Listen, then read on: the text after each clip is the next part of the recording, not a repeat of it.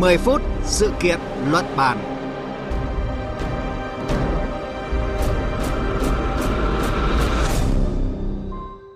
Kính chào quý vị và các bạn đang nghe chương trình 10 phút sự kiện luận bàn của Đài Tiếng Nói Việt Nam. Thưa quý vị, mới đây, tại cuộc họp nhóm công tác trong lĩnh vực giao thông vận tải thuộc các nền kinh tế thành viên Diễn đàn Hợp tác Kinh tế Châu Á-Thái Bình Dương APEC diễn ra tại thủ đô Bangkok, Bộ trưởng Giao thông Thái Lan tuyên bố nước này đang hướng tới mục tiêu trở thành trung tâm hậu cần quan trọng, bao phủ các lĩnh vực vận tải đường bộ, đường không và đường biển tại khu vực Đông Nam Á.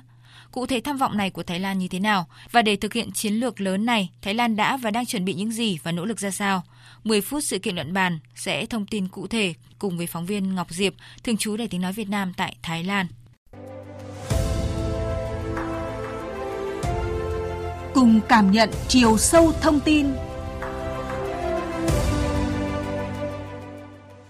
Những năm qua, công ty vận tải và lưu trữ hàng hóa hàng đầu của Hàn Quốc CJ Logistics đã liên tục đầu tư và nâng cấp trung tâm phân phối tại Thái Lan. Có mặt tại Thái Lan từ năm 1998, trọng tâm hiện tại của CJ Logistics là hỗ trợ tiềm năng tăng trưởng thị trường thương mại điện tử Thái Lan với hoạt động kinh doanh vận tải hàng hóa và bưu kiện. Theo các quan chức CJ Logistics, Thái Lan có một vị trí chiến lược trong khu vực để hỗ trợ tăng trưởng kinh doanh của công ty này. Vì vậy, công ty đã đầu tư vào việc phát triển một trung tâm lưu trữ và phân phối hàng hóa rộng gần 72.000 m2 ở Bang Na, Bangkok. Ông Tae Ho Jun, quản lý bộ phận khách hàng mảng kinh doanh bưu kiện của CJ Logistics chi nhánh Thái Lan cho biết. Trung tâm của chúng tôi ở Bana, Bangkok là nơi tập trung rất nhiều các nhà cung cấp dịch vụ hậu cần, các nhà máy và các doanh nghiệp. Nói cách khác, đây là trung tâm logistics lớn nhất tại Thái Lan hiện nay. Đây là một vị trí chiến lược. Từ đây chúng tôi có thể dễ dàng tiếp cận với các tuyến đường cao tốc ở phía Bắc, Nam, Đông, Tây, cả ở trong và ngoài thủ đô Bangkok. Như vậy chúng tôi có thể cung cấp các dịch vụ vận chuyển nhanh nhất có thể chúng tôi có thể nhận thấy lĩnh vực thương mại điện tử của Thái Lan đang phát triển hàng ngày, hàng giờ. Điều đó giúp chúng tôi có thể ứng phó rất nhanh với mọi nhu cầu của khách hàng. Kết nối với các quốc lộ chính, các sân bay và bến cảng trọng yếu, trung tâm phân phối hàng hóa của CJ Logistics đặt tại Bangkok, Thái Lan có khả năng xử lý lên đến khoảng 400.000 bưu kiện mỗi ngày nhờ áp dụng công nghệ phân loại tự động được gọi là Wheel Sorter. Ông Chaiwat Madiakun, giám đốc điều hành mảng kinh doanh bưu kiện của CJ Logistics chi nhánh Thái Lan, chia sẻ. Các trang thiết bị tự động hiện đại như là Wheel Sorter, phân loại tự động đã giảm lao động thủ công trực tiếp, tăng năng suất phân loại, vận chuyển hàng hóa trên khắp Thái Lan và trong khu vực. Nếu như năm 2018, công suất của chúng tôi mới đạt khoảng 100.000 biêu kiện mỗi ngày, thì đến năm 2021, chúng tôi đã đạt công suất xử lý hơn 400.000 biêu kiện mỗi ngày. Ngoài việc cải tiến các cơ sở vật chất, CJ Logistics không ngừng mở rộng các điểm dịch vụ trên toàn Thái Lan với khoảng 100 chi nhánh cùng công nghệ tự động hiệu quả và an toàn. Vâng thưa quý vị, như chúng ta vừa nghe, Thái Lan đang ngày càng trở thành điểm thu hút hấp dẫn của các doanh nghiệp công ty nước ngoài trong lĩnh vực logistics nhân hội nghị giao thông liền mạch, thông minh và bền vững vừa diễn ra tại Thái Lan với sự tham dự của các quan chức của 21 nền kinh tế thành viên Diễn đàn Hợp tác Kinh tế Châu Á-Thái Bình Dương APEC, Bộ trưởng Giao thông Thái Lan cũng đã thông báo kế hoạch phát triển vận tải của nước này cũng như chiến lược quốc gia 20 năm nhằm đưa Thái Lan trở thành một trung tâm hậu cần quan trọng của khu vực Đông Nam Á. Bây giờ để tìm hiểu rõ hơn về tham vọng này của Thái Lan, chúng tôi có cuộc trao đổi với phóng viên Ngọc Diệp, thường trú tại Bangkok, Thái Lan. À, xin chào chị Ngọc Diệp ạ. Xin chào biên tập viên Phương Hoa và quý vị thính giả. À, thưa chị ạ, đã ấp ủ từ lâu và nay đang được uh, hiện thực hóa, thì uh, trọng tâm chiến lược trở thành trung tâm hậu cần quan trọng trong khu vực ASEAN của Thái Lan có những cái điểm gì nổi bật ạ? Như chị đã đề cập, mục tiêu trở thành trung tâm hậu cần kết nối khu vực Đông Nam Á về vận tải đường bộ, đường không và đường biển là tham vọng mà Thái Lan ấp ủ nhiều năm qua. Chính phủ hiện nay chỉ là tiếp tục thực hiện mục tiêu này và đã đạt được một số điểm nổi bật. Thứ nhất là về kết nối vận tải đường bộ, Thái Lan đang phát triển hệ thống đường sắt và đặc biệt là đường cao tốc trên toàn quốc từ miền Bắc, Đông Bắc, miền Trung và miền Nam. Đáng chú ý nhất là các dự án cơ sở hạ tầng trong khuôn khổ hành lang kinh tế phía Đông như dự án đường sắt cao tốc kết nối ba sân bay Đôn Mường, Suvarnabhumi và Utapao. Điều này đã và đang giúp việc đi lại trong nội địa Thái Lan thuận tiện hơn rất nhiều. Hơn thế nữa, hệ thống đường sắt, đường cao tốc này chính là nền tảng và nằm trong lộ trình phối hợp giữa chính phủ Thái Lan với chính phủ các nước nhằm phát triển mạng lưới đường sắt, đường cao tốc xuyên Á với Thái Lan ở vị trí trung tâm. Trong đó, Thái Lan đang triển khai dự án đường sắt cao tốc kết nối Bangkok với Viêng Chăn của Lào và Côn Minh của Trung Quốc và gần đây ký với chính phủ Malaysia xây dựng các cây cầu kết nối các địa phương phía Nam của hai nước. Về kết nối vận tải đường không, theo tôi được biết thì Thái Lan hiện có tới 38 cảng hàng không, trong đó có 6 cảng hàng không quốc tế. Chính phủ Thái Lan trong những năm qua đã tăng cường đầu tư, nâng cấp hệ thống các cảng hàng không nhằm nâng cao năng lực vận tải, kích cầu du lịch. Hiện nay, Thái Lan đang triển khai dự án cải tạo nâng cấp sân bay Utapao, hướng tới phát triển trở thành thành phố sân bay phía đông của nước này. Về kết nối vận tải đường biển, là quốc gia có đường biển dài, chính phủ Thái Lan dành nhiều nguồn lực ưu tiên phát triển giao thương hàng hải với các hệ thống cảng biển, nhất là cảng nước sâu ở phía đông và phía nam như Ranong, Phuket, Songkhla, Satahip và Siracha. Trong khuôn khổ hành lang kinh tế phía Đông, chính phủ Thái Lan đang triển khai hai dự án cơ sở hạ tầng rất quan trọng là dự án cảng công nghiệp Maptafut giai đoạn 3 và dự án cảng Lemchabang giai đoạn 3. Đặc biệt, chính phủ Thái Lan có kế hoạch xây dựng một siêu dự án hạ tầng ở khu vực phía Nam với kỳ vọng tạo thành trung tâm trung chuyển kết nối Ấn Độ Dương với Thái Bình Dương. Do tiềm ẩn phải đối mặt với nhiều khó khăn nên chính phủ Thái Lan chưa triển khai dự án kênh đào Kra mà thay vào đó đang đẩy nhanh việc nghiên cứu kế hoạch xây dựng cầu cạn nối biển Andaman và Vịnh Thái Lan. Hiện tại, cơ quan chức năng đang khảo sát các địa điểm tại hai tỉnh Ranong và Chumphon và dự kiến sẽ bắt đầu xây dựng vào năm 2030.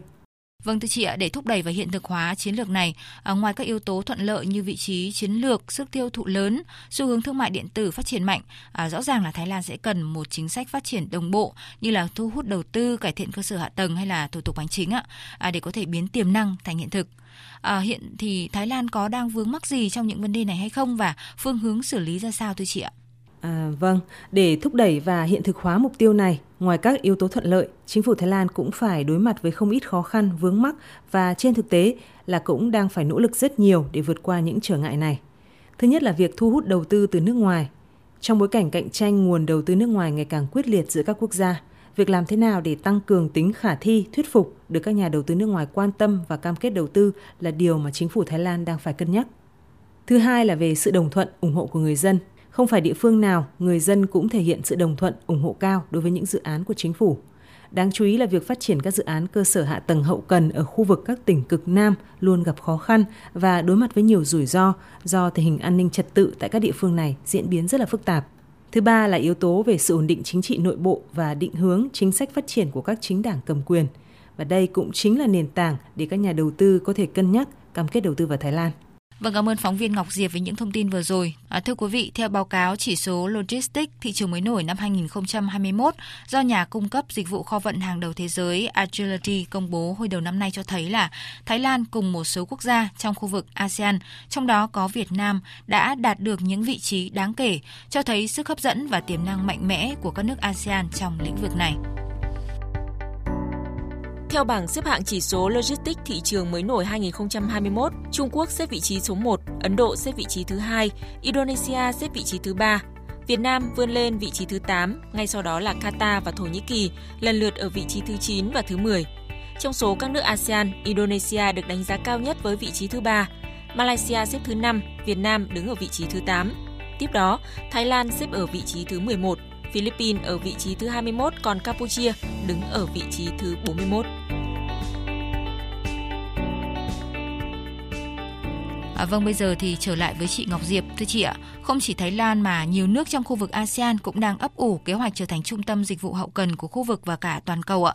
À, vậy à, xét một cách tổng thể, giới quan sát Thái Lan đánh giá như thế nào về triển vọng cạnh tranh của nước này so với các nước trong ASEAN về lĩnh vực này thưa chị ạ? Thực tế cho thấy là không chỉ Thái Lan mà nhiều nước trong khu vực ASEAN cũng đang có kế hoạch trở thành trung tâm dịch vụ hậu cần của khu vực và cả toàn cầu, trong đó có Singapore và Malaysia. Tuy nhiên, về tổng thể, giới quan sát đánh giá Thái Lan có nhiều ưu thế trong cạnh tranh với các nước ASEAN về lĩnh vực này. Thứ nhất là Thái Lan có vị trí địa lý chiến lược quan trọng trong khu vực, nằm ở vị trí trung tâm trong kết nối khu vực ASEAN và giữa Ấn Độ Dương và Thái Bình Dương – Thứ hai là hành lang pháp lý và hệ thống chính sách của Thái Lan có vẻ đang đi trước các nước trong khu vực một bước khá dài. Hiện nay Thái Lan đã định hình một khung pháp lý và hệ thống chính sách khá chặt chẽ, bài bản. Đáng chú ý, cùng với việc phát triển hệ thống cơ sở hạ tầng cơ bản ở mức tương đối hiện đại, Thái Lan đã có một hệ thống chính sách ưu đãi về thuế, về môi trường đầu tư nhằm thu hút, tạo điều kiện để các doanh nghiệp, nhà đầu tư nước ngoài đến Thái Lan. Trong năm 2022, trên cương vị là chủ nhà APEC, Thái Lan đã tăng cường quảng bá, giới thiệu và lồng ghép các chính sách của nước này trở thành các ưu tiên nghị sự của APEC. Kế đến là các mục tiêu khác của Thái Lan như trở thành trung tâm kỹ thuật số, trung tâm du lịch y tế của khu vực, Tất cả các mục tiêu chiến lược này đều có mối quan hệ bổ sung tương hỗ cho nhau, giúp Thái Lan có nhiều ưu thế trong cạnh tranh với các nước khác. Thêm nữa là Thái Lan đang triển khai kế hoạch tăng cường năng lực trong sản xuất xe điện và tận dụng lợi thế của sự chuyển dịch toàn cầu đối với xe điện. Thái Lan đặt mục tiêu đưa xe điện chiếm 30% sản lượng xe hơi vào năm 2030 để giải quyết ô nhiễm không khí độc hại và cũng tăng cường năng lực của nước này trong sản xuất xe điện.